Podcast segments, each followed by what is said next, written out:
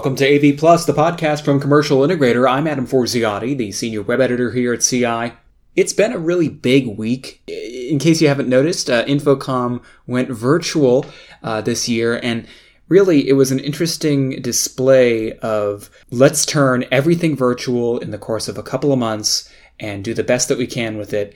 And we here at CI, I think they did a pretty good job, and we're really looking forward to seeing what they will also keep virtual the next time that they have the event in person. What uh, lessons that they learned from the virtual show that might come up again in, in future years. But uh, so today on, on AV Plus, we're not going to do any kind of uh, AV News to Know update. It's been a really busy week, and most of that news has really come from the virtual InfoComm show. So I'm going to really focus on that this week. I have a conversation that I recorded yesterday uh, with all of the editors here at CI, including Zach Comeau, Jonathan Blackwood, Craig MacCormack, and myself.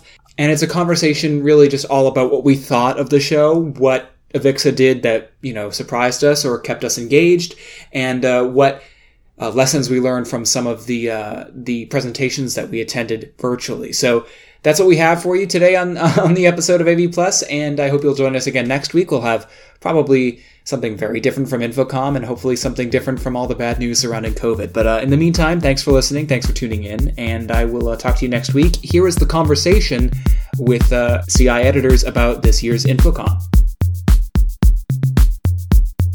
So we're recording this Thursday evening, which means that almost all of the CTS certified sessions at InfoComm 2020 have nearly come to a close.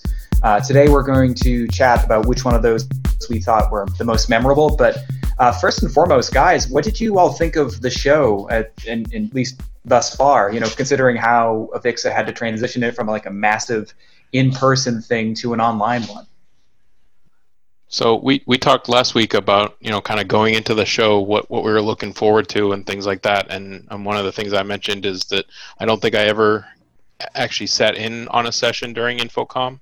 I don't know if they had just as many in, in the past or, or they added a lot more just for the, the virtual events, but I did think it was kind of cool to, to have an opportunity to, to do some of that um, th- this week. And I, I like the fact that I could kind of do it on my own schedule. I, I did, you know, try to listen to all the sessions um, that, that I was covering live, but there, there were times I had to be, you know, five minutes late or something like that. So it was nice to be able to rewind and, and not miss what uh, what the speakers were saying and, and be able to, you know, kind of take full notes on, on the sessions rather than just kind of miss out on, on something that might have been important. Yeah, so you're never going to be able to replicate a physical uh, event like InfoComm online, but given the time constraints that they had, I think they pulled this together in just about two months. And you know the massive amount of exhibitors that they had and the content that they put out, I, I thought that they did a great job uh, in, in such a short amount of time.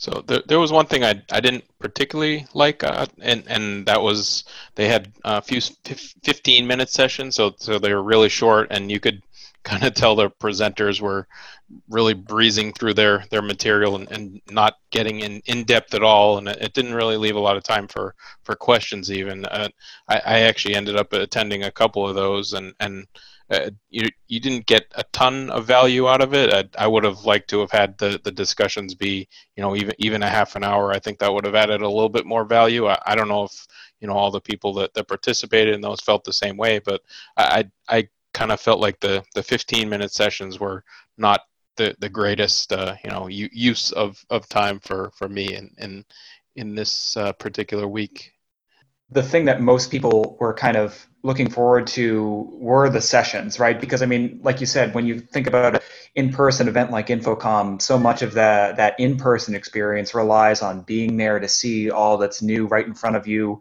to be able to touch, uh, you know, screens and and shake hands, all that. So, like, I think most of the the attendees this year were thinking, okay, I'm in this for the fact that we have all these CTS RU certified sessions available in one place and Avixa is going to be available through I think it's early August. So with that in mind, um, Craig, what what sessions really struck you as meaningful? And I'd love to know what everybody else thought you know was especially great.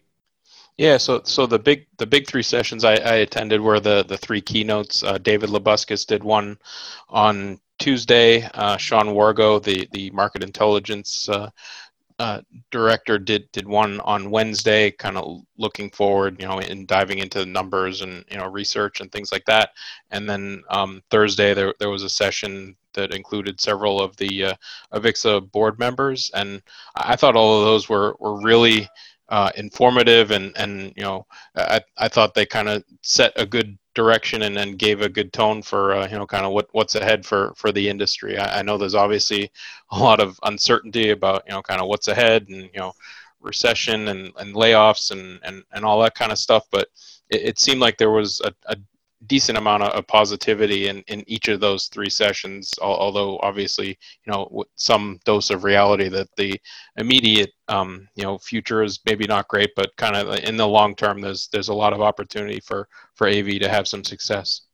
Yeah, I, I, mean, for me, it was the lightning rounds, uh, the new tech lightning rounds. I think a lot of integrators go to InfoComm to kind of get a feel for what's ahead in the industry over the next year. Obviously, it's tough to do that when it's a virtual event, but I think Avixa did a good job of pulling together some sessions that specifically uh, focused on new technologies and and what um, different integrators and people in the industry saw uh, coming ahead with new technology. So, uh, not, obviously, not the same thing as as walking the show floor on InfoComm, but still discussing the same sort of things that you know people like to uh, key in on uh, at InfoComm shows.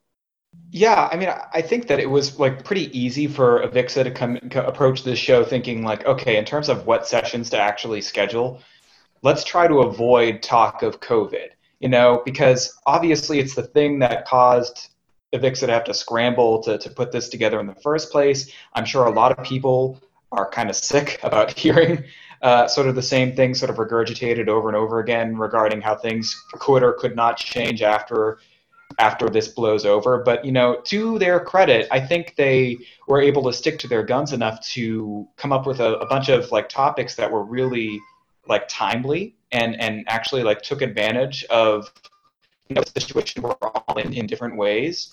Um, one of those sessions was called "The Five Things That You Need to Know About the Future of Workplace Design," which you know the sound of that might not seem so exciting, but was actually quite valuable because it was hosted by a team of uh, designers who were like highlighting what integrators should consider must-haves for corporate clients going forward and what about the workplace has like changed in light of covid now you know, they highlighted a few things that were probably things that we've heard quite a few times by this point. You know, things like increased need for IoT and voice activation and like lower touch solutions in these kinds of office spaces. But uh, then they started talking about something that I hadn't heard about before: the need for something they called smart desks, and like the fact that there's demand now, given uh, you know the spread of COVID and sort of like how we've re- responded to it, that uh, employees are kind of after sitting at home uh, in their home offices, when they start to return to the office, they'll want you know solutions that are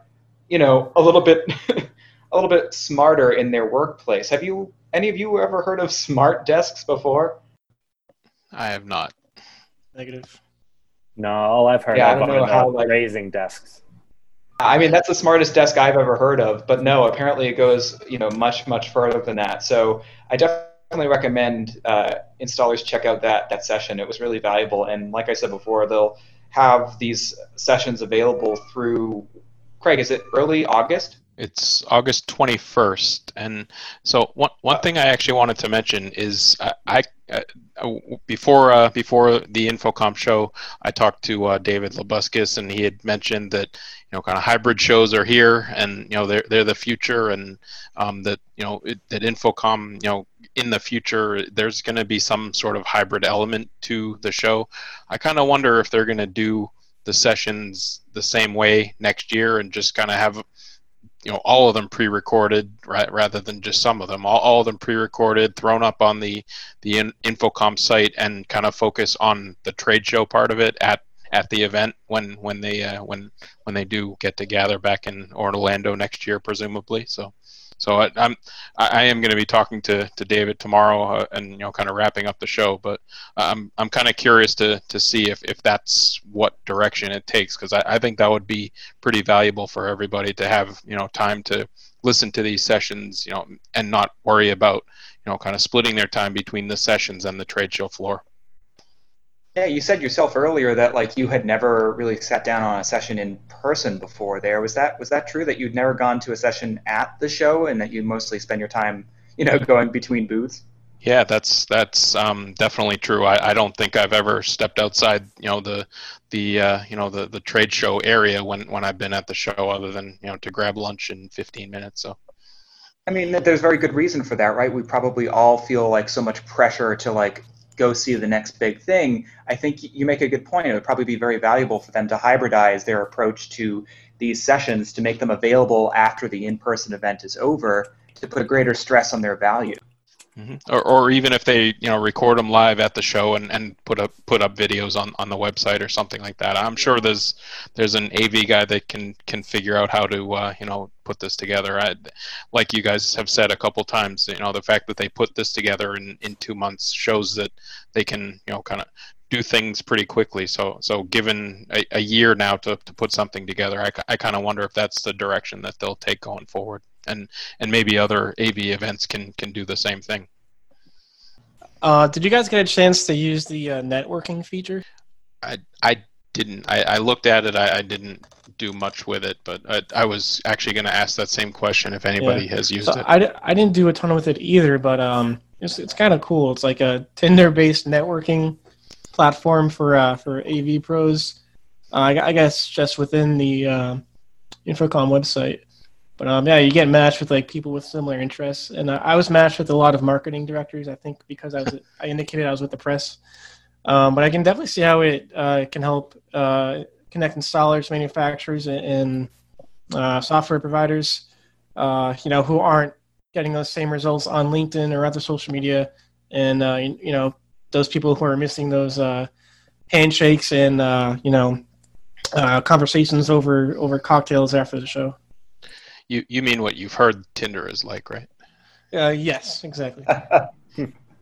well, guys, I know we didn't have any time on the actual Las Vegas uh, Strip this year, but I think it was really interesting to see how you know the the trade organization uh, for the AV industry was able to make this such a technology technology focused event, given that it was virtual. So, like you know, like like you said earlier, Craig, I, I hope to see next year a little bit more hybridization and a little bit more technological involvement than you would already expect from the in-person event, and uh, obviously hope that we don't have to do it virtually next year completely, though.